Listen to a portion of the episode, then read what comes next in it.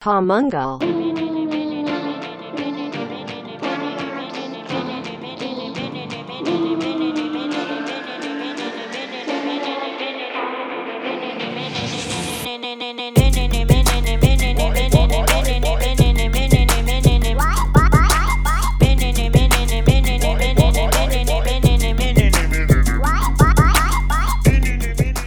רצים, פודקאסט המנגל, יזמות מיתוג שיווק ודיגיטל, פרק מספר 87. תודה לכל מי שמצטרף ומצטרף אלינו ברחבי הגלקסיה ואפליקציות הסטרימינג וביוטיוב, אנחנו צוות המנגל חגי גודובסקי ואחד הנקרא יוסי פורקוש. מה קורה יוס? בסדר, אנחנו היום... אה, בסדר, בסדר, מה זה? תן intro, מה זה? אני מנסה, רגע, שנייה, תן לדבר. טוב, אז אנחנו היום בעצם חוזרים אה, פעם שנייה אה, לאחד האורחים שלנו, שבאמת אה, גם אה, אחד הפרקים המואזנים יותר, והפרקים שקיבלנו הם גם תגובות, אה, וזה הפרק שהיה לנו עם אה, צחי רבל. אה, ולאור המצב, כמו שאוהבים להגדיר את זה, המצב, אני חושב שזו הזדמנות טובה לבוא ולדבר ולפתוח אה, לא רק ברמה של אה, להתמרמר, אלא ברמה של אה, בוא נחשוב איך אפשר לקחת את המצב שנוצר ולצאת ממנו בשלום, ואולי אפילו עם ידנו על העליונה. ומה שכל מה שיוסי אומר זה שלום לצחי רבל, ברוך הבא למנגל בשנית, ידידנו היקר, ומי שלא מכיר... אה, כן, בשתי מילים. כן, הנה נאצ'ל. צחי, אה, אחד מבחינתי, אחד מהיועצים, כי זה עולם כזה שיש בו הרבה אנשים שמזדנבים על המילה יועץ, אבל consulting, נחסו אותה קצת, אבל אה, אחד מהיועצים באמת הבכירים בישראל, עובד עם תאגידים, עם אה, אישים מאוד מאוד אה, רמי דרג ומכובדים, וגם עם אה, SMBs, עם, עם, עם businesses בכלל. כן. המון המון שנים של באמת ניסיון הארדקור מהשטח, בגלל זה אנחנו מאוד מאוד אוהבים את צחי, כי הוא מאוד מנגליסטי בתפיסה שלו של תכלס, בלי הרבה בלבולי שכל, ויאללה, בוא, בוא נרוץ לשוחות ויורים עלינו. נכון, יוסי? סיימת? בטח אפשר אה, סיימתי. לדבר? אז שלום, צחי רבל, מה העניינים? ברוך הבא שנית למנגל. מעולה, תודה, כיף להיות פה. אמ, וחשוב בשתי מילים, מי שלא מכיר עדיין, ככה בש- בשני משפטים. כן. שאני אציג את את עצמי? כל ה-30 שנה בשתי משפטים, כן. צחי. אז אם אני צריך להציג את זה בשתי משפטים, בשני משפטים, יש משפט שאומר שעסק אף פעם לא יכול לגדול מעבר למידה הפנימית של הבעלים או המנהלים שלו. זה כל הסוד, שם המומחיות שלי. אני עובד עם עסקים שרוצים לצמוח, גם עם עסקים מאוד מאוד גדולים וגם עסקים של בן אדם אחד, על כל ה range באמצע, כי בקצה יש אנשים, והשינוי תמיד מתחיל וממשיך מאנשים. אז רגע, רק חשוב לציין באמת באיזה תקופה אנחנו נמצאים, כי שוב, פודקאסט הוא timeless, יוס, אבל כן. כאילו, בוא נגדיר רגע באיזה תקופה אנחנו נמצאים, כי זה באמת מאוד רלוונטי ל- למה שהפרק הזה רוצה להוציא. כן, אנחנו במה שיש ויכוח עליו, האם זה גל שני, האם זה הגל הראשון, האם זה זה, אבל אנחנו נמצאים באיזשהו מצב שבו הקורונה אה, מתחילה לעלות בחזרה אה, לכותרות ובמספרים.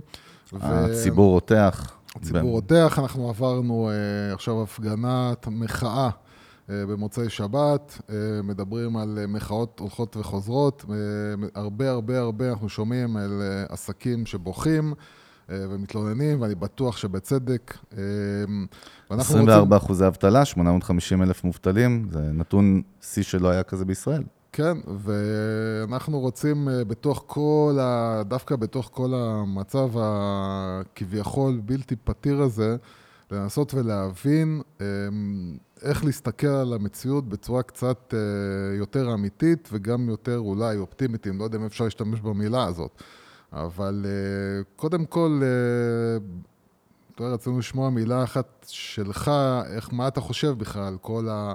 על כן. המחאות, על הצעקות, על מה... ואני אוסיף? מה אני רוצה לשמוע ממך, גם באמת זה, אנחנו מאוד חושבים שזה מאוד לוקאלי, ואנחנו מרגישים כל הזמן מאשימים, אנחנו לא נכנסים, אנחנו מאוד א-פוליטיים במנגל, אבל השלטון, זה השם, זה השם, וכאילו, יוסי אומר לי כל הזמן משהו נכון בנסיעות, הרבה ששוכחים שזה מצב בינלאומי. אז תן לנו איזושהי סקירה באמת מהעיניים שלך, מה, מי נגד מי.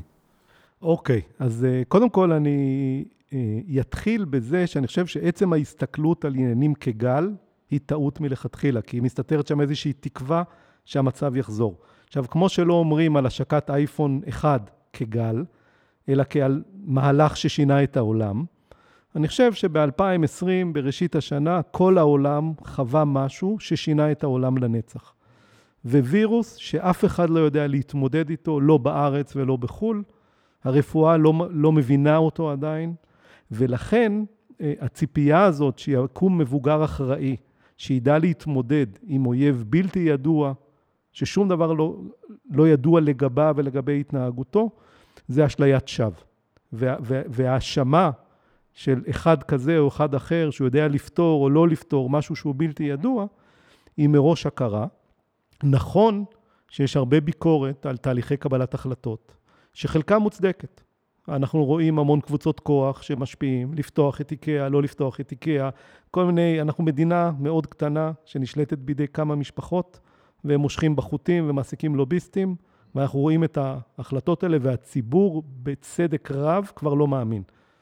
כן בריכות שחייה, לא בריכות שחייה, עד כיתה ה', לא כיתה ה', כל מיני החלטות שאין מאחוריהן שום אסטרטגיה, שבתוך זה עדיין גם אם היה מנהיג אחר ושלטון אחר וכנסת אחרת, היה את אותו, אותה גברת בלאגן בשינוי אדרת, כי אף אחד בעולם לא יודע איך להתנהג, וזה אה, אה, בסדר לכעוס, זה בסדר להוציא תסכולים, אבל צריך להבין שאם כל בן אדם לא אומר או לא מבין שיש שינוי וצריך לשנות הכל ולא לקוות שיהיה ולקום ולדאוג לעצמנו, עסקית, אה, המצב לא יהיה טוב כי הוא בלתי ידוע.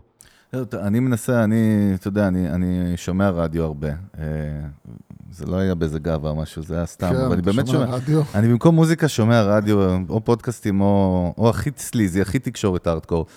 וכל הזמן מעלים לנו עכשיו, יש איזה קטע, לא יודע כמה זה מגמתי, אבל את הישראלי הזה בהולנד שמספר כמה מדהים המדינה דואגת לו, ואני אני קולט את זה כבר כמה פעמים, את הקטע הזה. אני לא מצליח להבין מה מנסים לשדר לנו, כאילו, מה, כמה חרא פה, או כמה שם מדהים, או...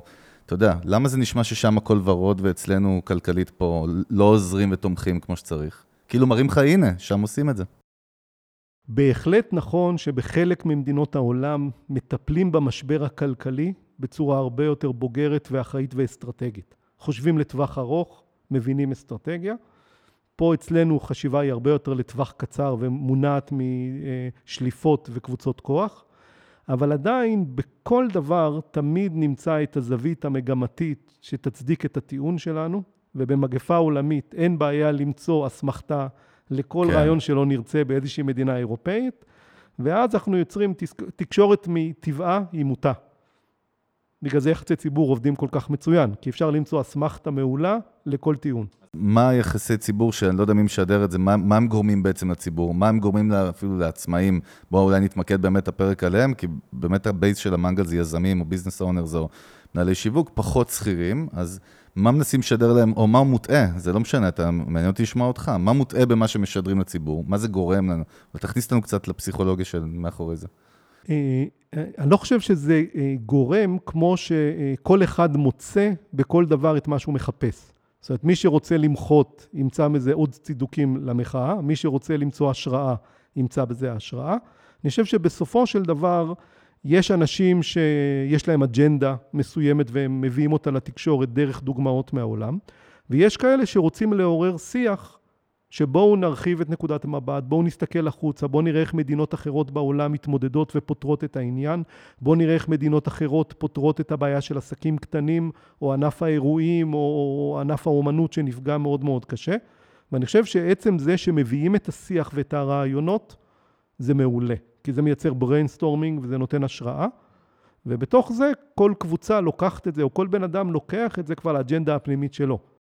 זהו, זה מה שדיברנו גם באמת לפני הפרק, כאילו, אתה, שאתה מאוד מעורב בתוך העולם העסקי, ממש inside out, אתה כאילו מאוד שקוף לך את כל המגמתיות ואת כל ה... אני קורא להם לוביסטים, או כל הכוחות המניעים מאחורה, אבל שהציבור, כמו שאמרנו, הוא לא תמיד קולט את זה, או יותר נכון, רוב הפעמים לא קולט, נכון? שהוא כזה על חוטים, לוקחים אותו לכל מיני אג'נדות למיניהם, או... כאילו, איפה הנזק גם, פה? גם הרבה פעמים, בגלל שהכל זה סיפור נורא נורא רגשי, אז אה, אתה יודע, בלי, אני נורא מפחד לא לגעת במקומות uh, מסוכנים, אבל קמים כל מיני גופים uh, שכביכול באים לייצג ולעזור ולעשות רעש ולהרעיד את האדמה. זה אומר שאנחנו לא נדבר דקה על שולמן? אה, אני רוצה... שם. אה, תראה, צחי, אם צחי לא יצא על זה בפומבי, ובאמת אנחנו לא נתמקד כל הפרק, אבל זה כן חשוב וקשור בדיוק לנושא שדיברנו הרגע. צחי יצא בפומבי, או דיבר, סליחה, דיבר בפומבי על העניין הזה, ואתה יודע, אני כן הייתי רוצה לשמוע על זה דקה. אני, בוא נגיד ככה, אני ארצה לשמוע על זה ב, יותר בזווית ראייה של אה, איפה הדברים האלה, איפה הנזק שנגרם מהדברים האלה, ואיפה אנחנו צריכים להתפכח מכל מיני אה, מהלכים שכביכול נותנים לנו תקווה, אבל בעצם לא מובילים אותנו לפתרון אמיתי. אז אה, אני לא רוצה להגיד את המילה נזק, כי בסוף לכל מטבע יש שני צדדים. אבל אה, אה, יוסי, אתה תתקן אותי, זה היה משל יותם, נכון? עם אל העצים... תתקיל אותו, הוא בתנ"ך אה, ברח מהשיעורים. עם שאול והאתונות? לא, עוד לפני. אני אומר על העצים שהלכו לבקש להם שתיים מלך. אחד לצחי משל בתנ"ך. האטד. כן. אז אז, אה, למי אה, שלא מכיר, מה המשל? אני אומר שהעצים הלכו לחפש מלך, ובסוף מצאו את התד שהוא מאוד מאוד קוצני.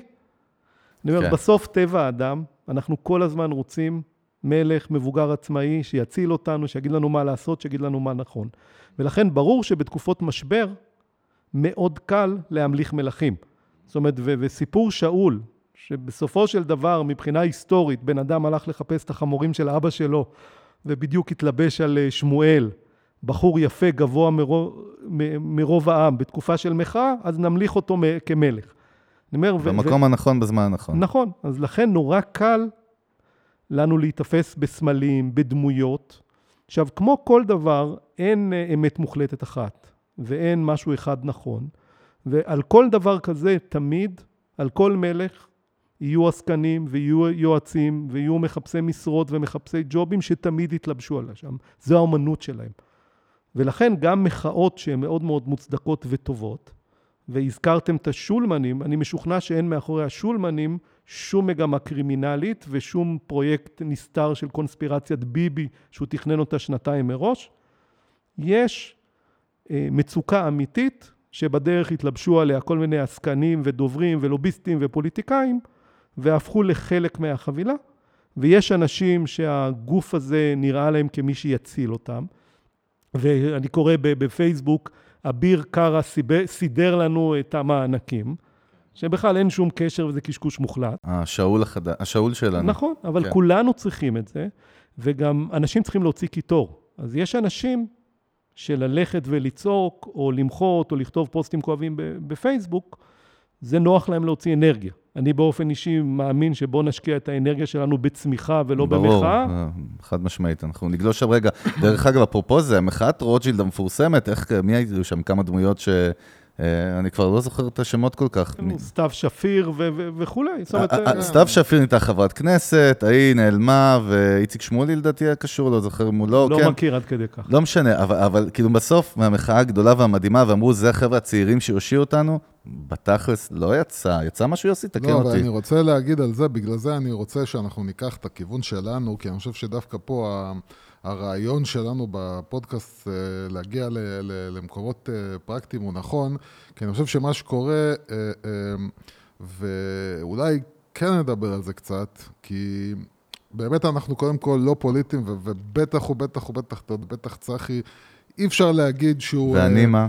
מה אני? אתה בכלל, אתה מעורפל לגמרי, אבל צחי, אי- א-פוליטי. אי אפשר להגיד על צחי שהוא, מה שנקרא, תומך בממשלה הקיימת, אז בגלל זה חשוב לדעת שאנחנו ממש ממש ממש אה, לא באים אה, מצד הממשלה או מצד ראש הממשלה, אבל כן חשוב להבין שנייה בצורה לא מתלהמת ולא אה, רגשית את המורכבות של המצב. עד כמה המצב הזה באמת מורכב.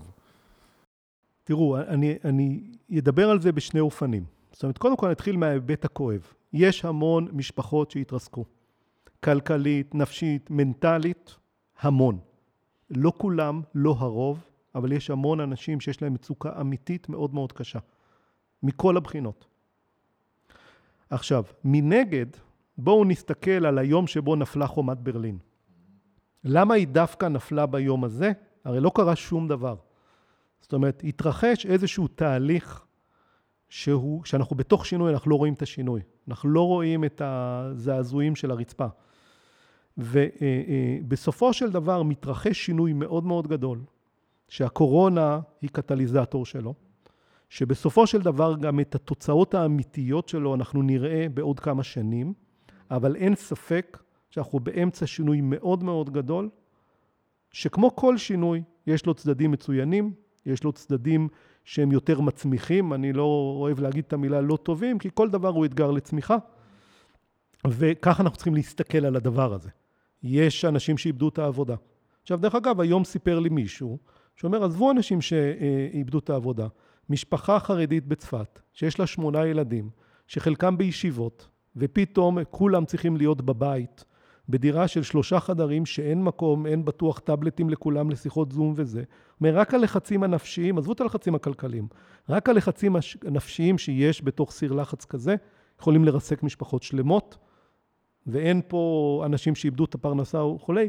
בתוך הקורונה יש עולמות מטורפים של לחצים, שמייצרים המון המון בעיות כואבות, וחלקם בעיות כלכליות. זהו, עכשיו אתה מזכיר, בדיוק עכשיו אנחנו בימים ממש של מחאת העובדות הסוציאליות, משהו שביום רגיל כאילו נשמע לי ממש לא מעניין, כאילו אותי, כאילו, זה כאילו משהו רחוק כזה, אבל פתאום שלחתי וקראתי באמת כתבת עומק עם ארבע עובדות סוציאליות, הם סיפרו שזה גרם להם כאילו לשבר שהם כבר לא יכולות לשתוק יותר, אבל זה הזנחה ממשלתית, או לא יודע מה, של שנים של הסיסטם הזה, ופתאום זה התפוצץ, ודיברו שם על איזשהו... אה, איך זה נקרא? גל, לא, משהו שעוקב משהו, כמו שאתה יודע, כשמדברים על התאבדות, פתאום רואים עוד מקרי התאבדות, פתאום כל מיני קבוצות רוצות להפגין ולמחות על משהו שהן אומרות שכבר שנים בעצם הן סובלות ממנו. אז, אז, אז עוד פעם, אז אה, אני לא רוצה פשוט להיכנס... לא, אנחנו לא נכנסים, לא, לא. אני, אני חושב שהסקירה הזאת הייתה חשובה לפני שניכנס למה כן, לא, לאיפה אנחנו אני עומדים. אני אגיד מה אני רציתי, אה, כי אני פשוט, אה, גם דיברנו על זה והזכרתי שכשאנחנו התחלנו, היה לנו את הפרק בתחילת הקורונה. הקורונה ובאתי ואמרתי, תקשיבו, תסתכלו, יש פה מצב, המדינה במצב מורכב. יש כסף, יש גבול לכסף שאפשר לתת, יש הסתכלות של, אנחנו לא יודעים מתי זה ייגמר, אז חשוב לי כן שאנשים יבינו, כי פה כן חשוב לי להביא את כל הצדדים. נכון, כמו שאתה אומר, המצב של המון אנשים אה, בקאנטים, מצד שני, יש איזו מציאות שגם מבחינת המדינה, וזה נכון שיש לנו מצבים כמו של העובדות הסוציאליות, שזה איזושהי מחלות כאלה שהן מחלות ישנות. היום בבוקר, ש... כן. שפשוט זה... פתאום ב... ב... בשבר הזה, פתאום הכל יצא, הכל צף אה, למעלה. כן. אבל למדינה יש גבול עם מה היא יכולה להתמודד וכמה כסף היא יכולה לשפוך. אז אתה בעצמך אמרת, באחד הפרקים הראשונים של המנגל, מה שאנחנו ב-DNA שלנו חווים אותו, בהצלחות או כישלונות כיזמים, זה שיש משפט פורסם, הוא נדוש, אבל בוא נגיד אותו, The market doesn't care. לשוק לא אכפת אם אתה שחור, לבן, אישה, גבר, אני עשיר, מצליח או, או כישלון. זאת אומרת, בסוף השוק הוא שוק, בביזנס. ובגלל זה אנחנו באים פה בקטע של, הלו, טוב, יש כאילו דברים שאפשר לנסות לפעול, אבל לא יעזור, לא יעזור לבכות גם עם הבכי אמיתי, יוס? אפשר להגיד בצורה כזאת... לא, אה... זה, זה מה שאנחנו באים לדבר עליו. אנחנו באים לדבר, אה, בשביל זה יש לנו פה אורח, ברור. ולא נזניח אותו. לא, הפוך, אה, אני מביא לבולה. אנחנו באים להגיד, כאילו, המצב הוא יותר מדי מורכב בשביל שאנחנו נבנה על, אה, טוב, יאללה, שמישהו כבר יכניס אה, יד לכיס ויביא לי כסף. והאם אנחנו באמת אה, יכולים לבוא ולהגיד, שמעו חבר'ה, אתם פה עם עצמכם, זאת אומרת, אתם צריכים להסתדר. קודם כל, בוא, נת... אז בוא נצלול כבר, בוא נצלול. והצלילה מתחילה מקודם כל, צחי, תקשיב, אתה מתעסק, וגם אנחנו בדיי ג'וב שלנו, מה שנקרא, מתעסקים עם כל מיני סוגים של לקוחות. זה לא איזשהו אה, פיקסל מסוים. יש איזשהו משהו דומה באתגרים בין כולם כרגע, או שיש הבדלים בתעשיות או בסוגי הביזנסס? תראו, אה, תיאורטית יש הבדלים. כי יבוא מישהו ויגיד, אל תשווה מסעדן או בעל עולם אירועים לבעל חברת הייטק או, או למישהו שמוכר מסכות. ותיאורטית צודקים. אבל בסוף אה, אה, זה עניין פסיכולוגי.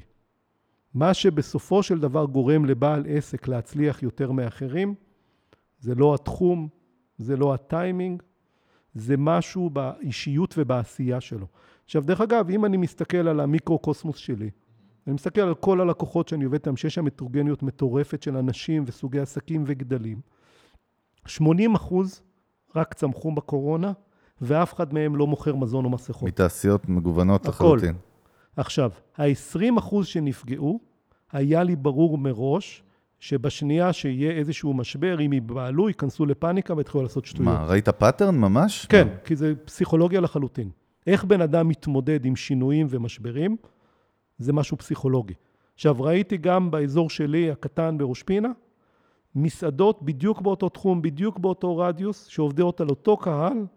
אחד, מה שנקרא רד חפה, סגר וחיכה למושיע תמיכה. ירום הודו, והשניים שלקחו את המלצרים, הפכו אותם לשליחים, שלחו אס.אם.אסים לכל הלקוחות ויאללה קדימה. ה vision הזה וה- וההתנהלות הזאת בעסקים האלה הייתה כבר קודם. שניהם מסעדנים, שניהם תחת אותן מגבלות, אחד הפך את זה למנוף צמיחה, ואחד הפך את זה, ל, ל, לא נעים לי להגיד, לסוג של מדרון חלקלק, שאין לו שם אופק טוב. אז זהו, רגע, אבל יש, אני לא קורא אני עדין במילים שלי, אבל תירוץ או אמרה, נגיד מסעדנים, משהו שאנחנו נתקלים בו הרבה, יש לנו גם המון חברים שהם מסעדנים, אומרים לך, תקשיב, יש capacity מסוים, יש מתמטיקה, אני צריך להכיל בשמונה שעות איקס אנשים כפול 50 שולחנות. אם בשלב מסוים לא מגיע המספר היומי הזה, ה margin שלי, אתה יודע, השולי רווח, אנחנו יודעים, לדוגמה מסעדות, כן? הוא מאוד, הוא מאוד קטן, אז אני break even, או אפילו לא שווה לפתוח.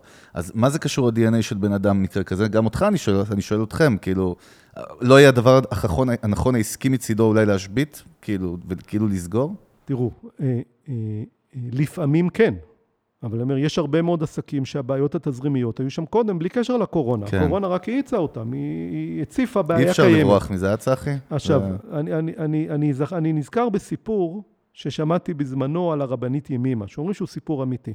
שיום אחד הגיעה אליה אישה שהייתה עקרת בית, ובעלה יום אחד, שהיה המפרנס היחידי, קם ועזב אותה והשאיר אותה עם איזה חמישה ילדים, בלי שקל. וימימה שאלה אותה, "אה, גברתי היקרה, מה את יודעת לבשל? שהילדים שלך מאוד אוהבים, אומרת, הקוסקוס שלי הם מאוד מאוד אוהבים. אז היא אמרה לה, תלכי בבקשה לבניין שאת גרה, תדפקי על הדלתות של כל הבתים בכל השכונה, ותשאלי מי רוצה שתכיני לו קוסקוס. ומהמהלך הזה נבדה, נבדה שם עסק שהעסיק אחר כך הרבה מאוד עובדים. זאת אומרת, כל דבר, הנרי פורד אמר פעם, שאם אתה חושב שאתה יכול, אתה חושב שאתה לא יכול, מה שבטוח אתה צודק במאה אחוז בשני המקרים. ואני חושב שהכל מתחיל ונגמר שם. כי גם עסק שיש לו capacity מסוים, יש לו הוצאות מסוימות שהן לא מחויבות במבנה אחר. השומנים העודפים שהתרגלו. כן, אני אומר, אבל אה, אה, גם תחשבו פרקטית. אם אני עושה רגע, משלוחים, אני, ח- אני רוצה לעצור אותך למה. אני רוצה לבנות על מה שאתה מתחיל להיכנס אליו עכשיו.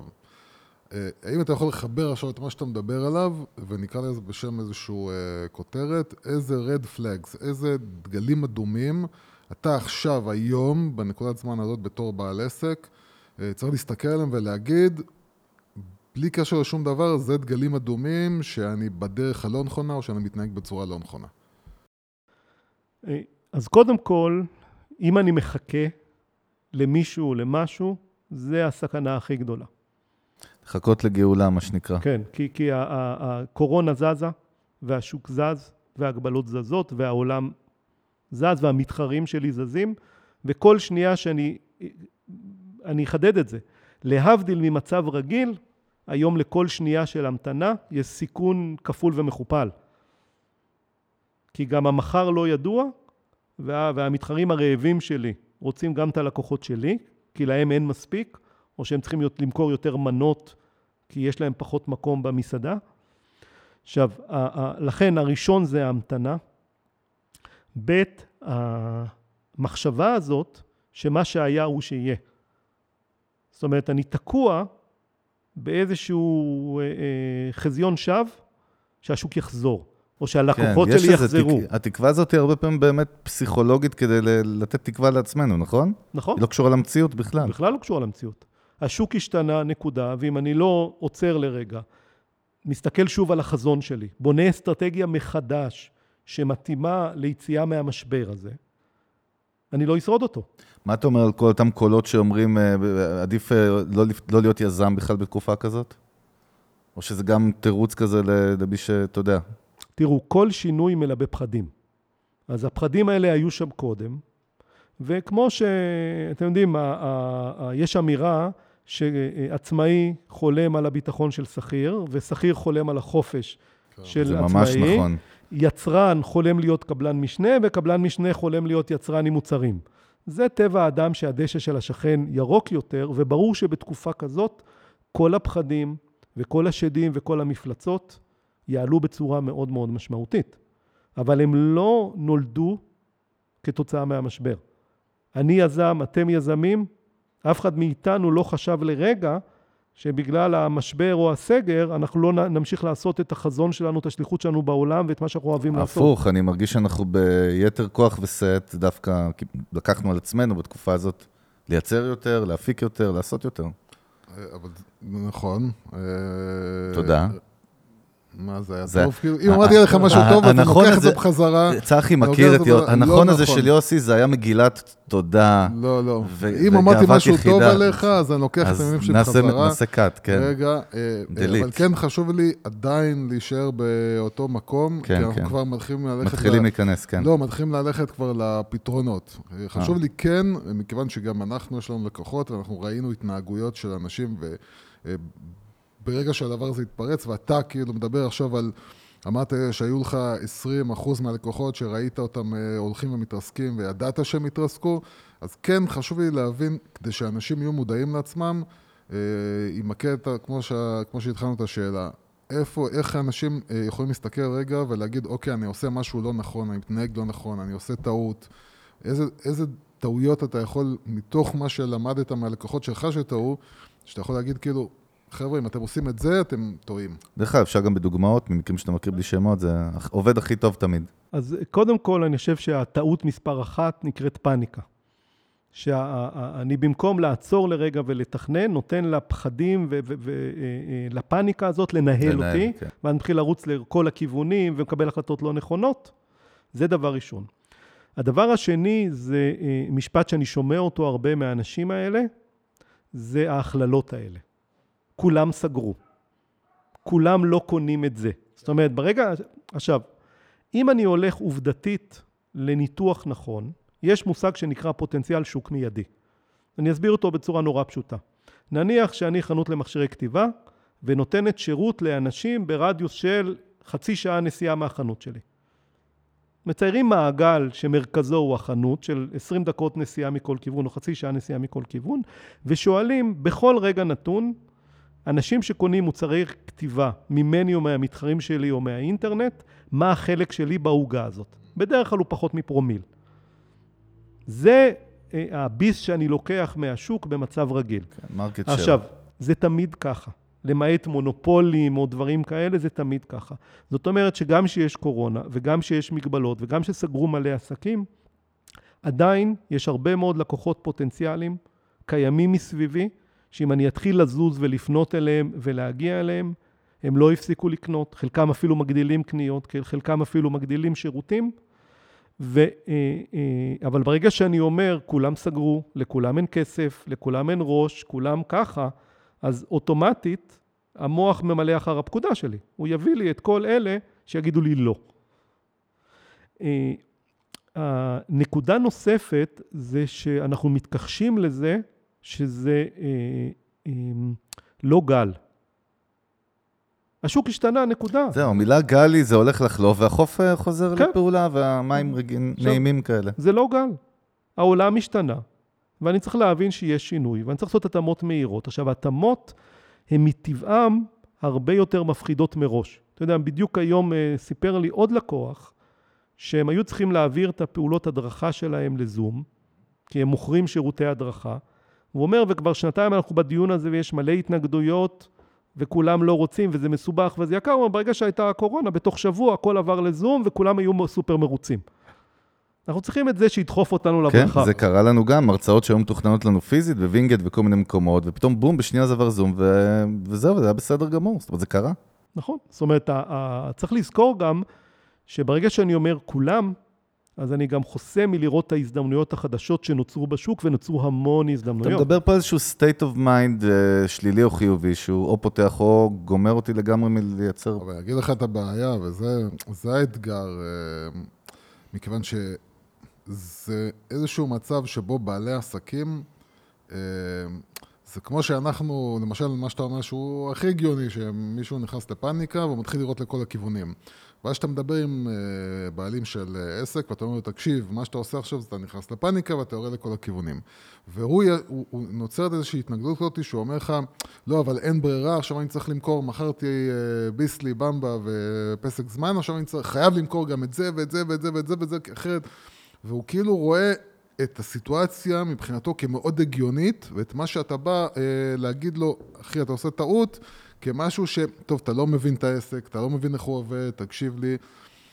זה איזשהו, איך אתה פותר לבן אדם עכשיו את הבעיה שהוא ימשיך להסתכל לטווח ארוך ויפסיק להסתכל לטווח של מחר.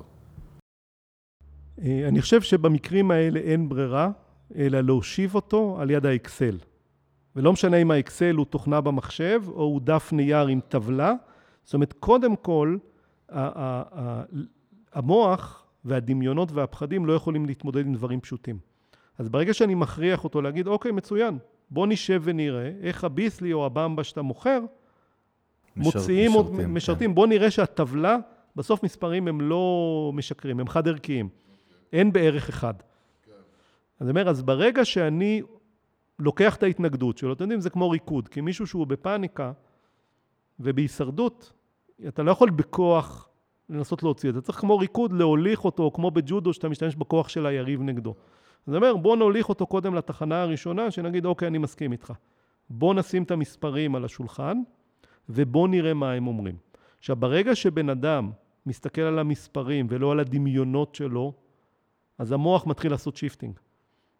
כי הוא רואה פתאום אם הביסלי והבמבה מספיקים, או מה הוא צריך לעשות בשביל להביא מספיק לקוחות, או כמה יחידות הוא צריך למכור, לא משנה מה הוא מוכר ביום נתון, כמו שבמסעדה כמה שולחנות אתה צריך בשעה בשביל אה, להרוויח כסף.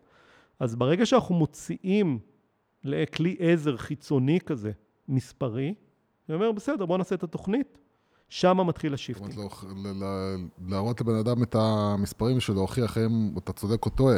אבל השאלה זה מה קורה במצב שבו בן אדם שהיה לו, אה, כמו שאנחנו אוהבים לקרוא לזה, היה לו איזשהו מותג מסוים ודרך מסוימת לעשות את הדברים, שזה הוביל ללקוחות מסוים שהגיעו אליו, ועכשיו הוא פתאום אומר, בלי קשר מספרים, כאילו, אני רוצה לעשות איזשהו מהלך שהוא בכלל לא קשור אליי, ואתה מבין שהוא עושה את זה מתוך אה, היסטריה, אבל איך אתה יכול לעצור את ההיסטריה הזו?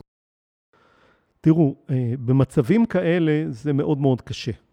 כי אה, אה, כמו שבן אדם תובע, מנסה לתפוס כל מה שיש לו אה, על יד היד, גם את מי שמנסה לעזור לו הוא לפעמים יטביע, כמו שקרה לצערי ב- ב- לפני שבועיים שלושה. אה, אם אותו בן אדם היה מנסה להקים את המותג הזה, לא בתקופת קורונה, הוא הרי לא היה פועל ככה. הוא היה בונה תוכנית ומסתכל על השוק ובודק רווחיות ומתכנן מהלכים. וצריך להראות לו את הדבר הזה. עכשיו, אם הבן אדם אה, באמוק, לא יעזור שום דבר. אם הבן אדם פתוח להקשיב, בסופו של דבר כל התהליכים מבוססים על אמון. אנחנו צריכים להאמין במי שבמורה הדרך שיקח אותו החוצה, והרבה פעמים יש טריקים איך בונים את האמון הזה. אמון אבל, בין מי למי. אבל זהו, אני חושב שאנחנו לא, לא מדברים עכשיו על אה, שיחה של מה שנקרא, אני יועץ עסקי, איך אני עובד עם הלקוח. אנחנו מדברים עכשיו על הלקוח, הוא מקשיב לנו. ואנחנו מודעים לזה שאנשים, בעיקר בתקופה הזאת, עושים, ואנחנו, כמו שאמרת, עושים מהלכים היסטריים. אה, איך אתה יכול לתפוס את הבן לא, אדם? לא, אז הפוך, לא, אני אכניס אתכם יותר דיפ. עוד פעם, אני לא רוצה להגיד תרבות ותרבות, אבל באמת הרבה מהדוגמאות, גם קולגות שלנו, יוס, בן אדם שיש לו חברת הגברה ויש לו מחסן עכשיו עם ציוד ב-300,000 שקל, שאין לו לאן לצאת עם השתי משאיות שלו והעשר אנשי PA שלו. מה, אתה יודע, מה תגיד לו? זו באמת שאלה. אם הוא לא יכול להיות provider של... של ציוד לאירועים, כי אין אירועים. מה תגיד לו? ז- זאת השאלה. האם במקרים כאלה אנחנו אומרים, אחי, סגור את הבסטה, מכור בנזיד עדשים וחפש את העתיד שלך מחדש, אנחנו גם רוצים לגעת בדברים בסופו של דבר האלה. אתה יודע, נגיד מישהי שהיא מחנכת, או לא יודע, מדריך ספורט, אז הוא יכול להמציא את עצמו מחדש, אבל האנשים שתקועים בסיטואציות כאלה, מה, מה אנחנו אומרים להם? זאת דוגמה כמובן להמון ורטיקלים. סתם רוצה להגיד ורטיקלים, יוסי, זה נשמע יפה. כן, מדי פעם צריך לזרוק איזו מילה. אבל צחי, קשור ורטיקלים? כן. ראית? לא, יצאת, יש. אני משם ירים, כי כן. התשובה לזה היא brainstorming. זאת אומרת, כשאני לבד עם עצמי בפאניקה, המוח שלי חושב הישרדות, הוא לא נכון. ימצא את הפתרון. איינשטיין אמר שאני לא יכול לפתור בעיה אם אני משתמש באותה צורת חשיבה שיצרה אותה. כן. נכון. אבל אם אני אוסף קבוצה של חברים, לא אלה שיגידו לי, יתמכו בדעתי, אלא אני אאסוף קבוצה הטרוגניות של אנשים שלא יפחדו להגיד לי את האמת, ואגיד להם, רבותיי, אני צריך עזרה. בואו אליי בערב, שבו ביחד, תסתכלו על המחסן ציוד הגברה שלי, ותתחילו לזרוק רעיונות, מה אני יכול לעשות עם זה. יש סיכוי מאוד מאוד גדול שההברקה תבוא מכוח ההמונים הזה. דרך אגב, צריך מה שאתה אומר, תכלס, רוב הסטארט-אפים שאנחנו מכירים, המצליחים, התחילו, זאת אומרת, נולדו ככה. מה, מה, אתה יודע, מהמציאות האלה. מה שאני להגיד זה משהו יותר חכם ממה שאתה אומר, שהוא לא אתה חייב, בסדר, אני כבר מכיר. יש פה את האדון ואת העבד, בסדר. בדיוק, אז שתוק, כן. רגע. ואני חושב שפה אנחנו נוגעים בבעיה הגדולה של המחאה. הבעיה הגדולה של המחאה זה שהיא מייצרת אצלנו אה, את התחושה הזאת שאנחנו לא נחשוב על פתרון, אלא נחשוב על אה, מישהו אחר שצריך לבוא לפתור לנו אותה. ובמקום לבוא ולהגיד כאילו, עזבו אתכם עכשיו מהמחאות, בואו נשב קודם כל אה, אנשי חברות ההגברה, כל בעלי המסעדות, ובואו עכשיו נחשוב על דרך חדשה לעבוד. קריאיטיבית מאוד צריכה להיות כמובן. כן. כן, כאילו זה, עוד פעם, שאלה, יש מצ... אתה, בקיצר, אני, אני מבין מה אתה אומר. אתה אומר, אין דבר כזה אי אפשר, משהו אפשר לעשות. כן, עכשיו, יש, זאת... יש בתוך זה עוד אה, מניפולציה של המוח שלנו שכדאי להכיר. זאת אומרת, מישהי שהיא בהיריון, מהר מאוד תמצא את כל הנשים בהיריון בסביבה שלה. זה, אנחנו זה, כמו זה מגנט קטע. לשם. זה, אתה יודע, איפה אני קולט את זה? שאני פתאום מדבר איזשהו סוג רכב מסוים, תמיד אני רואה אותו יותר על הכביש. נכון. עכשיו, המוח שלנו בנוי כמו רדאר, שמה שאני מכניס למודעות, הוא מתחיל לסרוק אותו. עכשיו, אם אני כל היום עסוק באכלו לי, שתו לי, ונפגש עם אנשים שבמקום לעבוד, יש להם זמן למחות, אז אני מקיף את עצמי באנשים שהם כמוני, ואז אני מוכיח שכולם ככה. עכשיו, אם אני אומר, אני אה, אה, אה, מניפולציה קודם כל, אני אחפש רק את האנשים שמצליחים, רק את האנשים שהולך להם, רק את האנשים שלא מוכנים לוותר, ואני, ואני בכוח, זה נקרא אשריה. כמו שאני משרה עוף במרינדה, כן. אני אשרה את עצמי במחיצתם.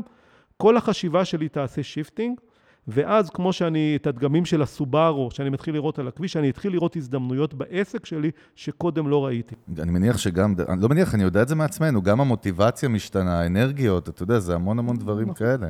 אה, דרך אגב, יוסי, יוסי, שכחתי. אתה מדבר כאילו אני... לא יודע, הפחדת אותי לרגע ושכחתי. יאללה, תמשיך, תירה. רגע, אני כן, אתן לכם עוד משהו. צריך גם לזכור שעובדתית, הרבה מאוד מהחברות המצליחות בעולם והמוצרים המהפכניים בעולם נולדו מטעות, ממשבר, ממחסור, מאסון. או מצורך, צורך. הרבה אבל הרבה פעמים גם מטעות.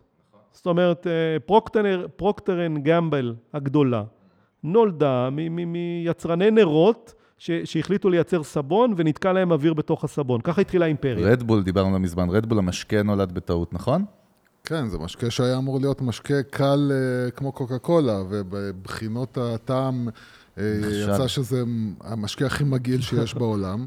ואז הם אמרו, כאילו, רגע, מה מגעיל? תרופה. בואו ננסה להלביש את זה איזשהו משהו שהוא עם יכולות כביכול תרופתיות. כן, ואז כמו קוקאין, כאילו, בקיצור. אנרגיה, אנחנו כן. מוכרים את הקוק של הנוזלים. כן, אבל, אה, אבל חשוב לי... להגיד, קודם כל, צחי נתן פה, אני אתן לך, אבל אני אומר, צחי כבר אמר משהו שהוא הכל נשמע מאוד קיצ'י, אבל זה כל כך נכון, אתה יודע, לא, זה, זה... זה כאילו, אתה יודע, כבר נתן לי מוטיבציה, זה, זה, זה נותן, זה נכון. זה, זה, זה מה שאני רוצה להגיד, כי כאילו יש פה סכנה, ש...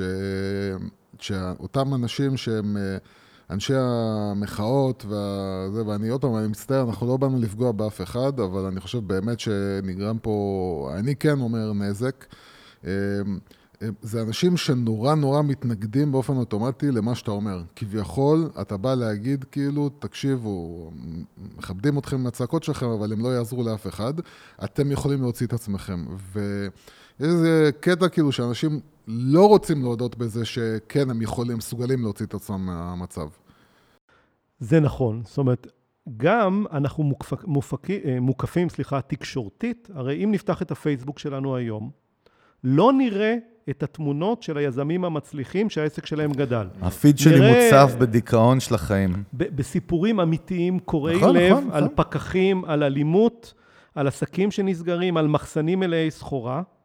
וברגע שאני מזין את המוח באינפורמציה הזאת, עכשיו ת, תסתכלו, גם אנחנו פה בפודקאסט הזה, וגם בתקשורת סביבנו, כמה פעמים הזכירו את המסכן עם המחסן חומרי, אה, אה, ציוד הגברה, שאין לו מה לעשות. כמויות. עכשיו, למה לא מדברים על יזמי ההייטק שיש להם פריחה. דרך אגב, עדיין יש אקזיטים כל הזמן, אנחנו עוקבים, ויש גיוסים, ויש כאילו, יש דברים טובים שקורים.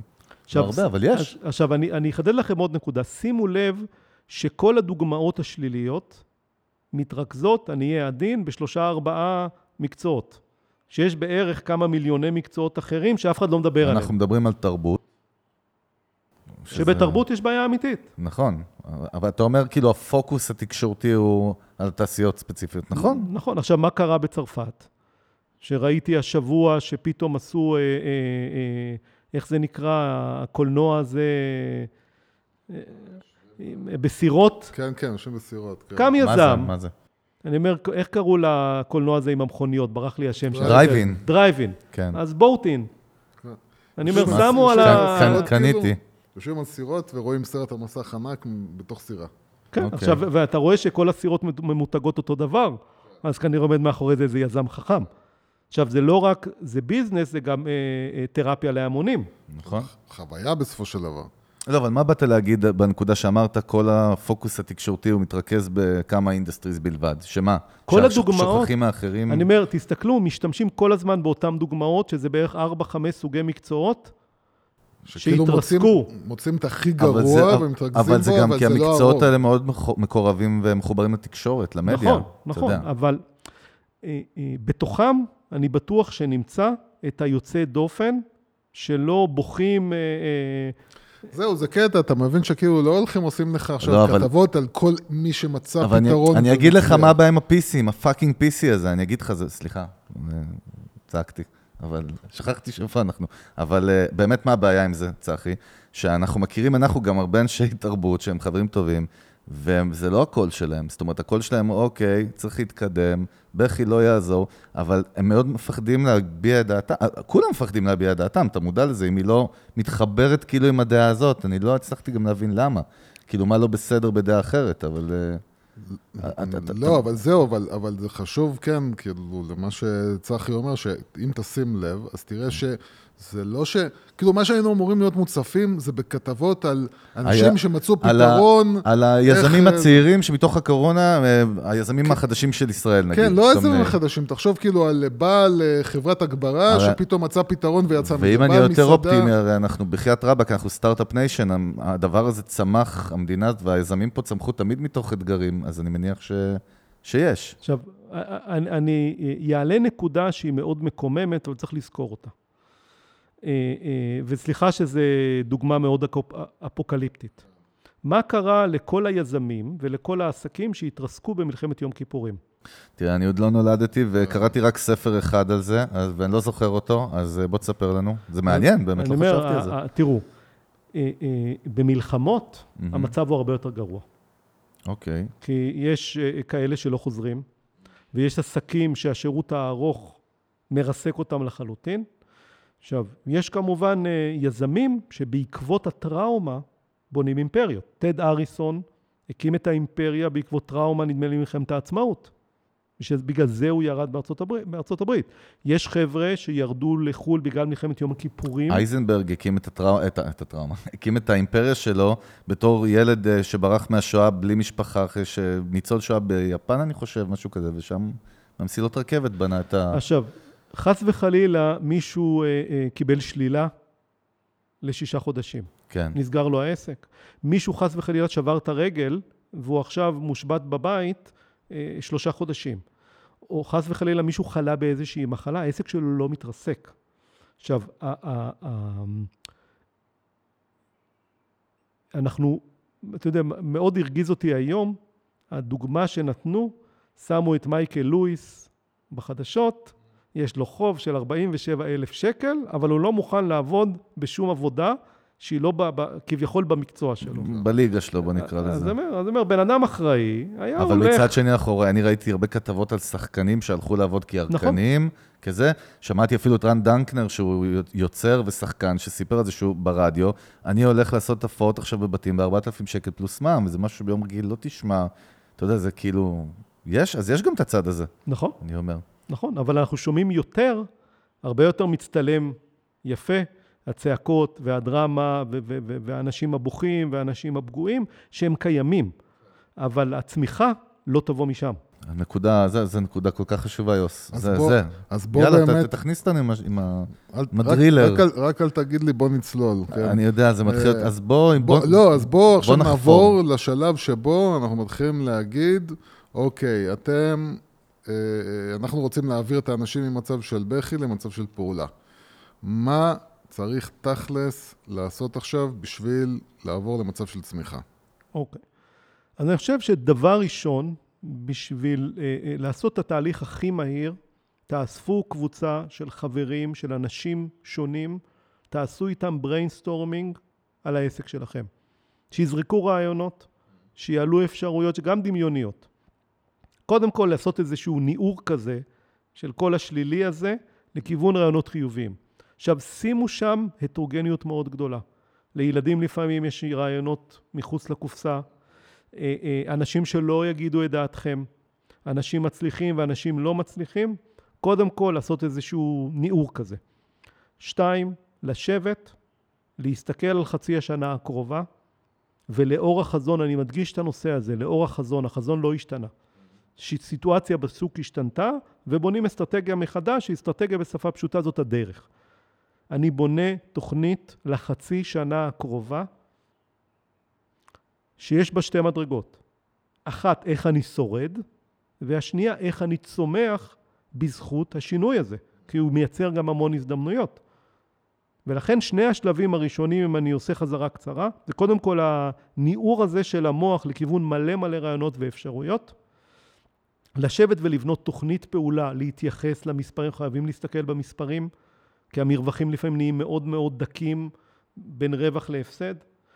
אה, אה, לא לחכות לאף אחד, לא לבנות על שום מענק, לא לבנות על הבנקים, כי גם בנקים מנצלים את ההזדמנות הזאת, חלקה לא באשמתם, אין להם, אה, זה לא בור בלי תחתית. בנקים זה גם בסוף business עם מודל כלכלי שיש לו אג'נדה משלו. נכון.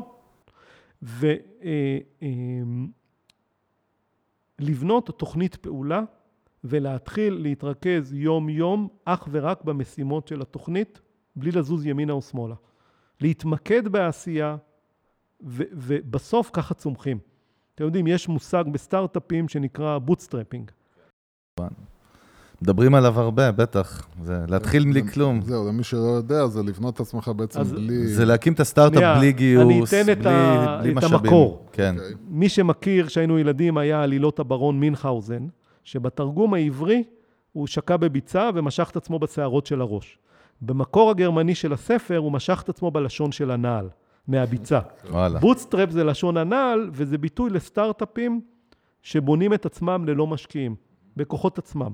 כל עסק בעולם יכול לעשות לעצמו bootstrapping, זה עניין של החלטה, נחישות ותוכנית פעולה. אבל עסק שהוא פיזי מאוד, איזה, אתה יודע, אני מפריד בין אה, לפתח איזשהו קוד או תוכנה בגראז' עם שתי החברים, אה, לבין, אה, אתה יודע, משהו מאוד פיזי, מאוד פרונטלי, אתה יודע, אז-. אני, אני, אני אתן דוגמה הרבה כן, לפני תן, תן הקורונה. לנו, בדיוק. בשנת בערך 2000, או 2000, כן, 2000, 2001, הייתי אה, סמנכ"ל אה, אה, שיווק ופיתוח עסקי בסטארט-אפ שנקרא ג'ינג'ר. זה היה האינטראקטיב הגדול הראשון בישראל. ויום אחד ישבנו במשרדים מאוד מאוד גדולים ומפוארים. הייתה בובה של, אה, של יודה במשרד? לא.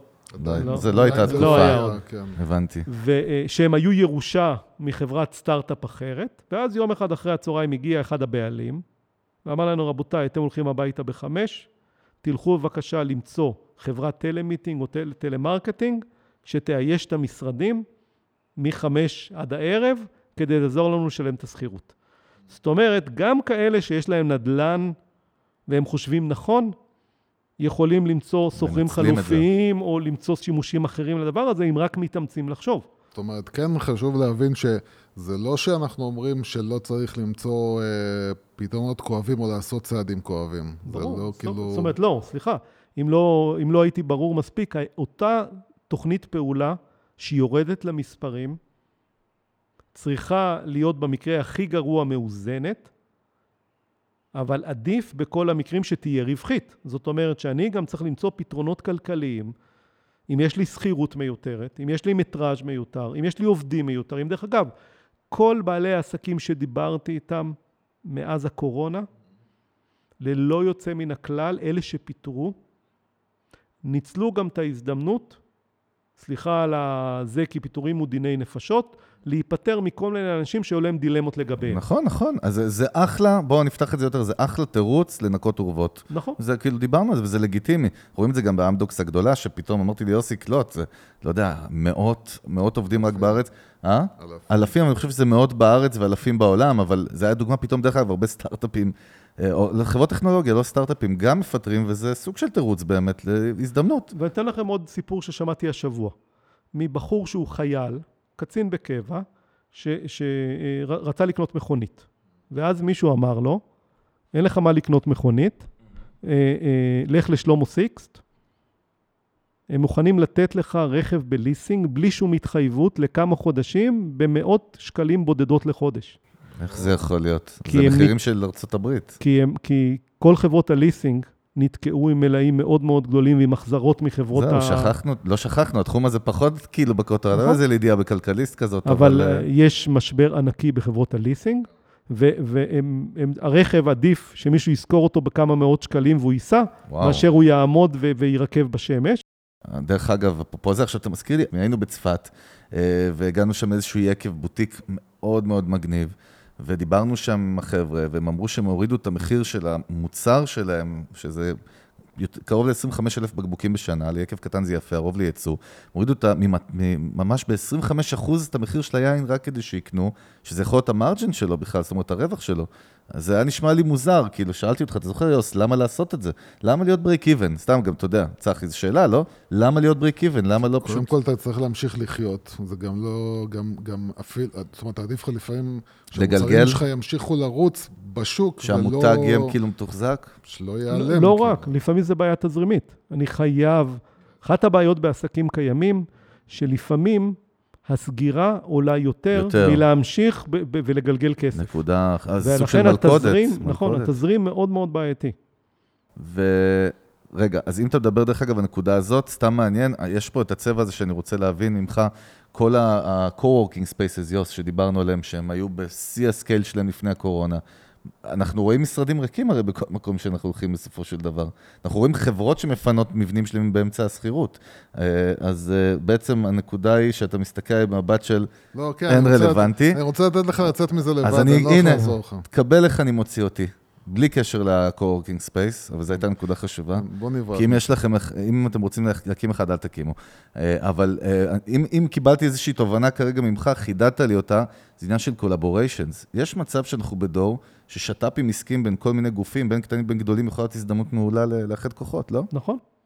ודרך אגב, גם שכירת משרדים, השוק משתנה, הוא ייצר הרבה מאוד הזדמנויות. ואני בדיוק לפני שבועיים הייתי צריך לשכור אה, משרד בשביל איזשהו דיון אסטרטגי עם לקוח בתל אביב. ואני יכול להגיד לכם שפניתי לשלושה מקומות. אחד, איפה שאני רגיל לעשות, כן. אמרו לי, אנחנו סגורים. שעתי אתה מדבר, כן? מה? לא, שעתי. יומי. אה, יומי, אוקיי. אה, אה, אחד אמרו לי, אנחנו סגורים. השני, גוף שמפרסם בלי הפסקה, תקע לי מחיר מההפטרה, לא רק טרום- לתקופת טרום קורונה. כן. כאילו, לא, מחיר הזוי בכל קנה מידה. למטה או למעלה? יקר או זול? לא יקר בצורה... והם מפרסמים כמו משוגעים. והגוף השלישי, אחת מהחברות הגדולות להשכרת משרדים, אמרו לי, בוא בבקשה, במחיר סביר. זה עולה ככה וככה, בשמחה. ובאתי לשם, ושירות מצוין. והמשרדים, יש אומנם פחות אנשים ממה שהיו קודם, אבל עדיין יש שם מספיק אנשים, כי אני אספר לכם איזה סיפור. סיפר לי אחד המנכ"לים שאני מייעץ להם, שגר באחת השכונות הטובות של תל אביב, במגדל, והוא אמר לי, תשמע, אני לא בבית. אני או בחו"ל או בעבודה, ופתאום הייתה הקורונה. ופתאום גיליתי כמה הילדים שלי גדלו וכמה הבית שלנו קטן. הוא אומר, מעבר לזה שהייתי צריך לרוץ בחנייה, אני אחרי שבועיים ברחתי מהבית, כי לא הייתי מסוגל יותר. וצריך להבין שעם כל האידיליה הזאת שהייתה בתקופת הקורונה, אנשים לא מסוגלים לעבוד אה, מהבית. אתה יודע, גנבת לי, גנבת לי את זה, אני כל כך מסכים איתך. אני חושב שהעניין הזה שמוכרים לנו שעבודה מהבית זה מגניב, סקסי או לא יודע מה, אז- אז זה לא ולא ולא, גם לא פרודוקטיבי. קודם כל, אני לא יודע מי יכול לעבוד עם ילדים בבית, אף פעם לא הבנתי את זה. הוא, אתה יודע, חבר'ה צעירים, אבל... וגם יש state of mind בבית, שאתה צריך להיות בן אדם מאוד חזק עסקית. אני לא כזה, לא יכול לעבוד מהבית, נקודה. כאילו, בצורה ממוקדת. יוסי אולי הוא זן מיוחד כזה, אבל יוס, אתה מבין, רוב האנשים לא יכולים לעבוד מהבית. מוכרים לנו את זה גם בחברות ההייטק כקטע שזה הדבר החדש. אני לא, לא הצלחתי כל כך להבין למה, אבל זה לא פרודוקטיבי בקיצור, אתה אומר. ובטבע האנושי לא, זה לא מתאים. בקיצור, תראו, נכון? זה פרודוקטיבי חלקית, אבל טבע האדם, שמאוד אוהב פיתויים, ומאוד נכון, אוהב נכון. שינויים, באמת אי אפשר לעבוד לבד, ואי אפשר לעבוד מהבית, ואי אפשר גם בלי שיחות המסדרון האלה, שהרבה מאוד אינפורמציה עסקית עוברת שם. מהאמביאנס, מהווייב של עכשיו, המשרד, נכון? אה, שזה state of mind שאתה נכנס למשרד. אני, אני זוכר עד היום את החוויה שלי לפני בערך 16 שנים, שיצאתי לעצמאות ועבדתי מהבית. בהתחלה זה היה בלתי אפשרי. כי על כל דבר הכי קטן, אבא בבית, אז בוא נקרא לו. נכון, נכון. אתה- נכון. ובסופו של דבר גם אנחנו, רובנו לא יצורים בודדים. אנחנו לא מסוגלים לשבת עם עצמנו ועם המחשב ולהיות פרודוקטיביים לאורך זמן. בהתחלה זה גימיק נחמד, אחרי זה הטבע האנושי מנצח, וגם אה, אה, אמר, אה, נ- זה בשבילך יוסי, נאמר. בתלמוד, הרוצה... אני חושב, אני רק רוצה להגיד, יש פה המון המון הדתה בפרק הזה, כן. אני רוצה להבין שזה הכל אבל בגללי. חשוב לציין שזה אני הכל מושך את צחי. זה, לא, זה הכל... אה, זה אני, זה זה ממש אני. לא אתה, לא, זה אבל- צחי. לא, אבל אני מושך את זה, אני פשוט כן. מושך את זה. נאמר בתלמוד לפני הרבה שנים, הרוצה לאבד ממונו, ייקח פועלים ואל יישב עמם. אחרי כמה מאות שנים הוסיף הרמב"ם, והרוצה לאבד בריאותו, ישב עמם. אה, תסביר למי ש... מה מה זה אומר? איש עסקים, מנהל, בעל עסק שרוצה לאבד כסף, ייקח פועלים ולא ישגיח עליהם. הבנתי. מי שיהיה איתם, גם יאבד את הבריאות שלו, ולכן טבע האדם וטבע הניהול וטבע העסקים תמיד נעים בתוך הדבר הזה, ואנשים, כמה שהם יהיו מסורים ואחראים, בבית יש הרבה יותר פיתויים. יש, אנחנו צריכים התאווררות, אנחנו הולכים למקרר, אנחנו עושים כביסה, אנחנו עושים אלף ואחד דברים, זה לא כמו לשבת כל היום במשרד, ב-environment, בסביבה של משרד ועבודה, ופתרונות עם לשאול את השכן שלי שאלה שתוקעת לי כרגע את התהליך נכון, וכולי, נכון. אין לזה תחליף. לי חשוב, מכיוון שאני כבר יודע שאתה הולך להגיד לי עוד מעט שאנחנו כבר... אה, לא, דווקא בכלל לא. לא. לא, אה, וואלה, כיף לי, אני, למה? אני לא ממהר. אתה ממהר? אתה נוהג. כן. אה, יש אה, איזשהו, אתה אמרת את זה כמה פעמים, שהמציאות השתנתה, וכנראה השתנתה For good. forever. מה אתה חושב באמת, או מה אתה יכול לשים עליו את האצבע, שאתה יכול להגיד שהתנהג, כהתנהגות של לקוחות, או, או כתעשייה, או כעולם, מה, מה השתנה באמת, שלא יחזור לדעתך כבר? תראו, קודם כל, ברמה הבסיסית-קיומית, אותו ביטחון שהיה לנו בעולם המודרני, בעולם הרפואי המודרני, בזה שאסונות שייכים אך ורק למשפחה מסוימת, פתאום הבנו את השבריריות, שאין לי ספק שהקורונה, אם נסתכל בראי הדורות, הוא אפטייזר לדבר הבא שיבוא בעוד כמה שנים ויפתיע אותנו out of nowhere. אבל משהו בביטחון ואפילו בשחצנות שלנו מאוד מאוד התערער, ותהיה לזה השפעה מרחיקת לכת. אני חייב, נשלח אחרי זה, אני לא יודע אם אתה מכיר, דווקא זה מזכיר לי משהו שלא אהבתי, שפרופסור יובל נוח הררי, יש לו איזו הרצאה לפני כמה שנים, שהוא נתן, אני חושב, באייפאק, הוא אפילו לא זוכר איפה, והוא דיבר על זה ש... אה, קיצר, אתה מכיר אותו, יש לו איזה ראש מאוד ספציפי, אבל הוא, דיב, הוא ממש מכר שם את הקטע של הטכנולוגיה זה האלוהים החדש, ומה שהכמרים והרבנים פעם לא יכלו להתמודד, היום האנשים החלוקים הלבנים פותרים לנו, זה היה טרום קורונה. וכאילו, גם זה קצת מתמוסס שם, זאת אומרת, אה, באמת איזושהי זהירות, גם אולי עליונות טכנולוגית שתמיד אנחנו חושבים שיש לנו והיא היא לא אמיתית. נכון. זאת אומרת, זה, זה מוכיח את השבריריות שלנו, אבל ההשפעה הפסיכולוגית למשבר הפנימי, יהיו עוד המון המון השלכות. אה, אה, המבנה של עסקים ישתנה.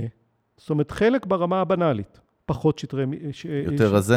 יותר רזה. אה, אה, אה, לפעמים יותר צנוע, פחות ראוותני. עכשיו, זה מבורך, דרך אה, אגב. אה, עכשיו, תחשבו למשל, שנגיד כל עניין העבודה מרחוק הולך להקפיץ את תעשיית הסייבר בצורה מטורפת. נכון. כי, כי זה, אה, אה, הס- הסביבה החדשה יצרה שורה של איומים מואצים שצריך לפתור אותם מהר. אה, אה, נוצרו המון הזדמנויות חדשות, שווקים חדשים. אה, תראו מה קורה לשוק התעופה, לשוק התיירות, לשוק המלונות. יש המון מלונות שהוסבו לשכירות ארוכת טווח. בייחוד מלונות קטנים. אבל בעל כורחם ובבאסה רצינית, לא בקטע של... חלקם לא. דרך אגב, אני קראתי באחד המקומות ניתוח, שבגודל מסוים זה הרבה יותר כלכלי. כשאתה מוריד את באמת? עלויות התחזוקה והרישוי ו- ו- והניקיון וכולי, בסוף, כשאתה מסתכל על רווח, לא על מחזור, זה הרבה פחות כאב ראש והרבה יותר רווחיות, ואתה מוריד עונתיות וכל מיני דברים כאלה. בסדרי גודל מסוימים זה הרבה יותר רווחי. מה עם תעופה, דרך אגב? זה משהו ששמעתי היום שטייניץ, יובל שטייניץ, שהוא אומר שאנחנו לא יכולים לחיות יותר מדי זמן בלי מערכת תעופה, נכון, ברמה הכלכלית נכון. הישראלית. אני בתפיסה שאי אפשר לעצור את טבע האדם. לא משנה מה יהיה, בתוך תקופה מסוימת, כולם יחזרו לטוס, כי א', כל כלכלת העולם, תלויה אנחנו בתעופה. כפר גלובלי קטן, זה לא רק חופש, הכל תלוי בטיסות, ואנשים לא מסוגלים כבר. אי-קומרס תלוי בטיסות, כאילו, יותר מזה, נכון. אתה יודע, זה... ונולדים שווקים חדשים, ונולדים צרכים חדשים, ונולדים צרכנים חדשים, ואין לי ספק שגם אה, אה, אה, אנחנו נשכח מה היה בתקופה מאוד מאוד קצרה. טבע האדם הוא כל הזמן לשכוח איפה היינו, ולרצות עוד ולהתפתח. אנחנו נרפאים מהר מאוד ממכות ובעיות, ולכן, אתם יודעים, בסוף הסיפור הזה יחלוף בצורה כזאת או אחרת, או שנתרגל אליו כדי שהוא לא יהיה אישו. כי הרי בינינו, נלך למחוזות מסוימים בסין, אנשים מסתובבים עם מסכות, מסכות כבר עשר שנים בגלל אנחנו תמיד, הזיהום. כשאנחנו רואים מסכות, אנחנו עוסקים באסייתים, גם בהונג קונג וביפן, מה זאת אומרת, זה סטנדרט של הרבה שנים. בכלל היגיינה ושמירת מרחק ודברים כאלה בתרבות. כן, אבל, לא ישראלים, אבל זה בעיה, אבל בסוף צריך לזכור שאין תחליף למגע האישי, נכון? ואי אפשר לעשות הכל בזום. אני, זהו, באתי להגיד לך, אתה, צחי מקדים אותי יותר מדי פעמים, היום, זה בעיה, הוא התחבר אליי באיזה פלאג הזוי למוח, וזה מפחיד אותי. אל תעוף על עצמך. אני לא- אני עף על צחי, לא עליי. לא, מה לא, לא מתחברים עליי. שאני לא? אעוף על עצמי. תקשיב, לא מתחברים, לא אה, מתחברים. אה, אני, אנחנו, אם יש דבר שיוסי ואני גילינו שאנחנו שונאים, זה Zoom. באמת. זה כאילו מאוד פרודוקטיבי ופחות נסיעות, ו... אה, אפילו consulting שאנחנו עושים, יושבים עם בעל עסק או עם יזמים, זה לא משנה. זה כאילו משהו לא באמת עובר שם, אתה יודע? לא באמת עובר שאתה רואה עם הקפה במקום, עם ה... אני אפילו לא יודע מה זה יוס, מה זה ברמה הפסיכולוגית, אבל משהו לא עובר שם. יש קודם כל בעיה שזה, הרבה פעמים אה, אתה לא נמצא בפוקוס אמיתי, כי אתה פתאום כל מיני דברים אה, לוקחים לך את תשומת הלב בצד השני, ואתה אתה כאילו יושב מול אנשים ואתה לא יודע באמת אם הם איתך או לא איתך, ויש משהו ברמה שאתם יושבים סביב שולחן אחד, שזה זה דינמיקה אחרת. דינמיקה, כן. דרך אגב, אני מאוד לא מתחבר לזום. באופן אישי זה עושה לי כאב ראש, ואני השבוע כבר ביקשו ממני לפני תקופה להשתתף באיזשהו פאנל של mentoring לאיזשהו accelerator. ו, אה, ואז הם, אה, השבוע, בתחילת השבוע הם התלבטו, המפגש היה אמור להיות פיזי והתנדבתי. ואמרתי להם, רבותיי, אם אתם יכולים להעביר אותו לווירטואלית, אני לא, לא הולך להשתתף. סליחה מראש, אני לא מסוגל עכשיו לשבת ארבע שעות לפני המחשב, ו- ו- זהו, זה לא בשבילי. בייחוד שהרצאה זה איפשהו סוג של show. זה בכלל, הרצאה זה סוג של show. יש שם איזשהו משהו ב vibe שלך שמועבר, לא משנה, אני לא אחפור בנקודה הזאת. יוס, בוא, בוא נתקדם עוד, מה כן? תשמע, יש פה תובנות קודם כל מאוד מעניינות, מה שצחי אומר. זה ריאלי עם זאת, אבל אופטימי, כן? אבל אה, צחי, יש גם אה, מציאות שצריך עכשיו לסגור את הבסטה, מה שנקרא, נכון? זה יותר כלכלי. אנחנו מדברים פשיטות, לא פשיטות רגל, לסגור. אתה אומר שזה לא כלכלי תמיד לסגור, אבל אה, מה, אין מציאות שבן אדם אומר, אוקיי, הדבר הכי פחות כואב שאני צריך לעשות זה למכור את כל הציוד שלי, להעיף את הכל, לסגור את התיק ולהמציא את עצמי מחדש? יש כאלה שכן.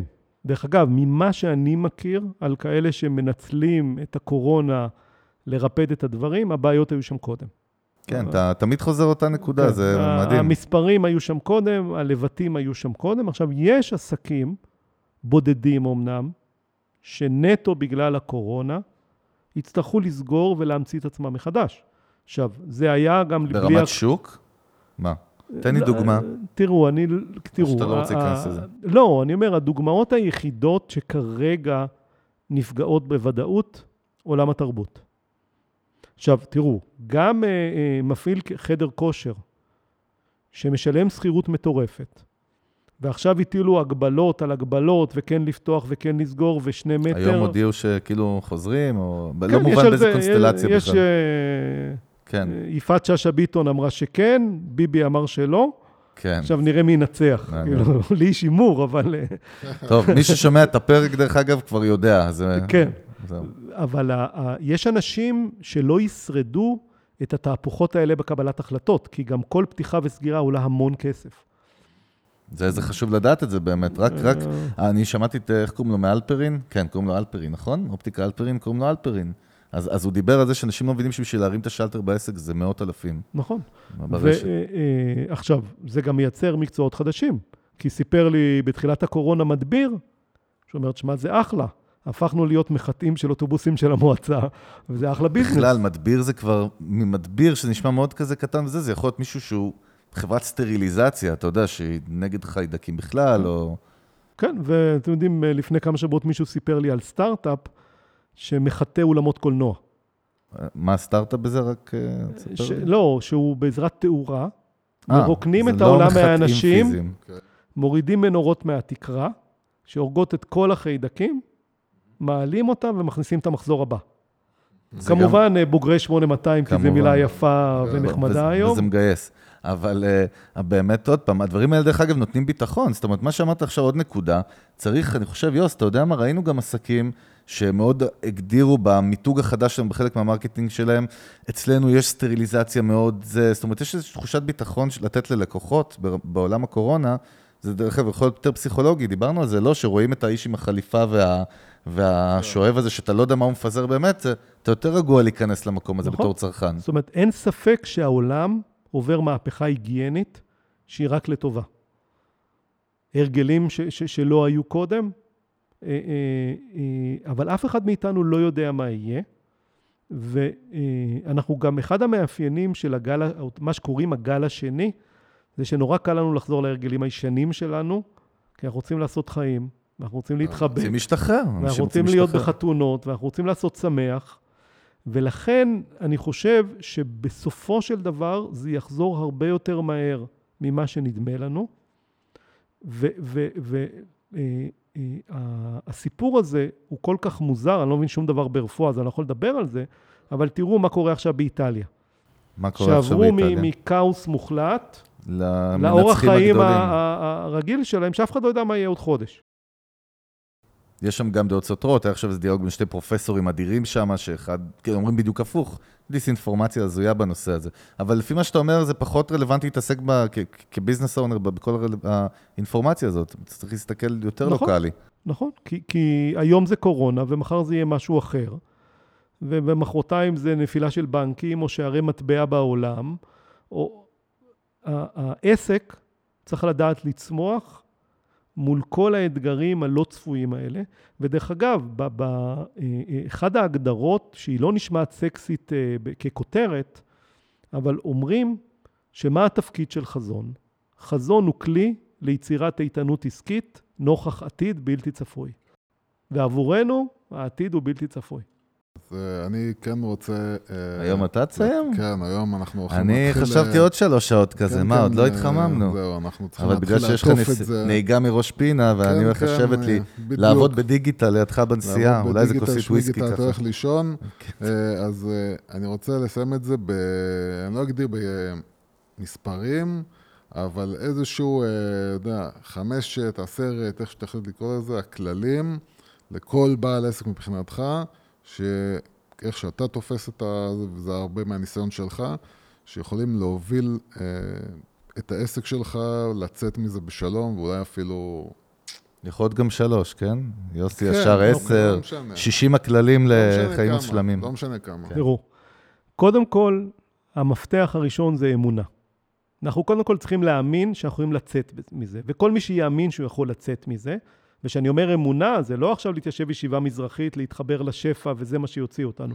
קודם כל להאמין שעם כל הקשיים והאתגרים אני יכול לצאת מזה. אני אומר, האמירה הזאת לעצמי, אני בטוח שאני יכול לצאת מזה. אין לי שום מושג איך, היא הנקודה הראשונה.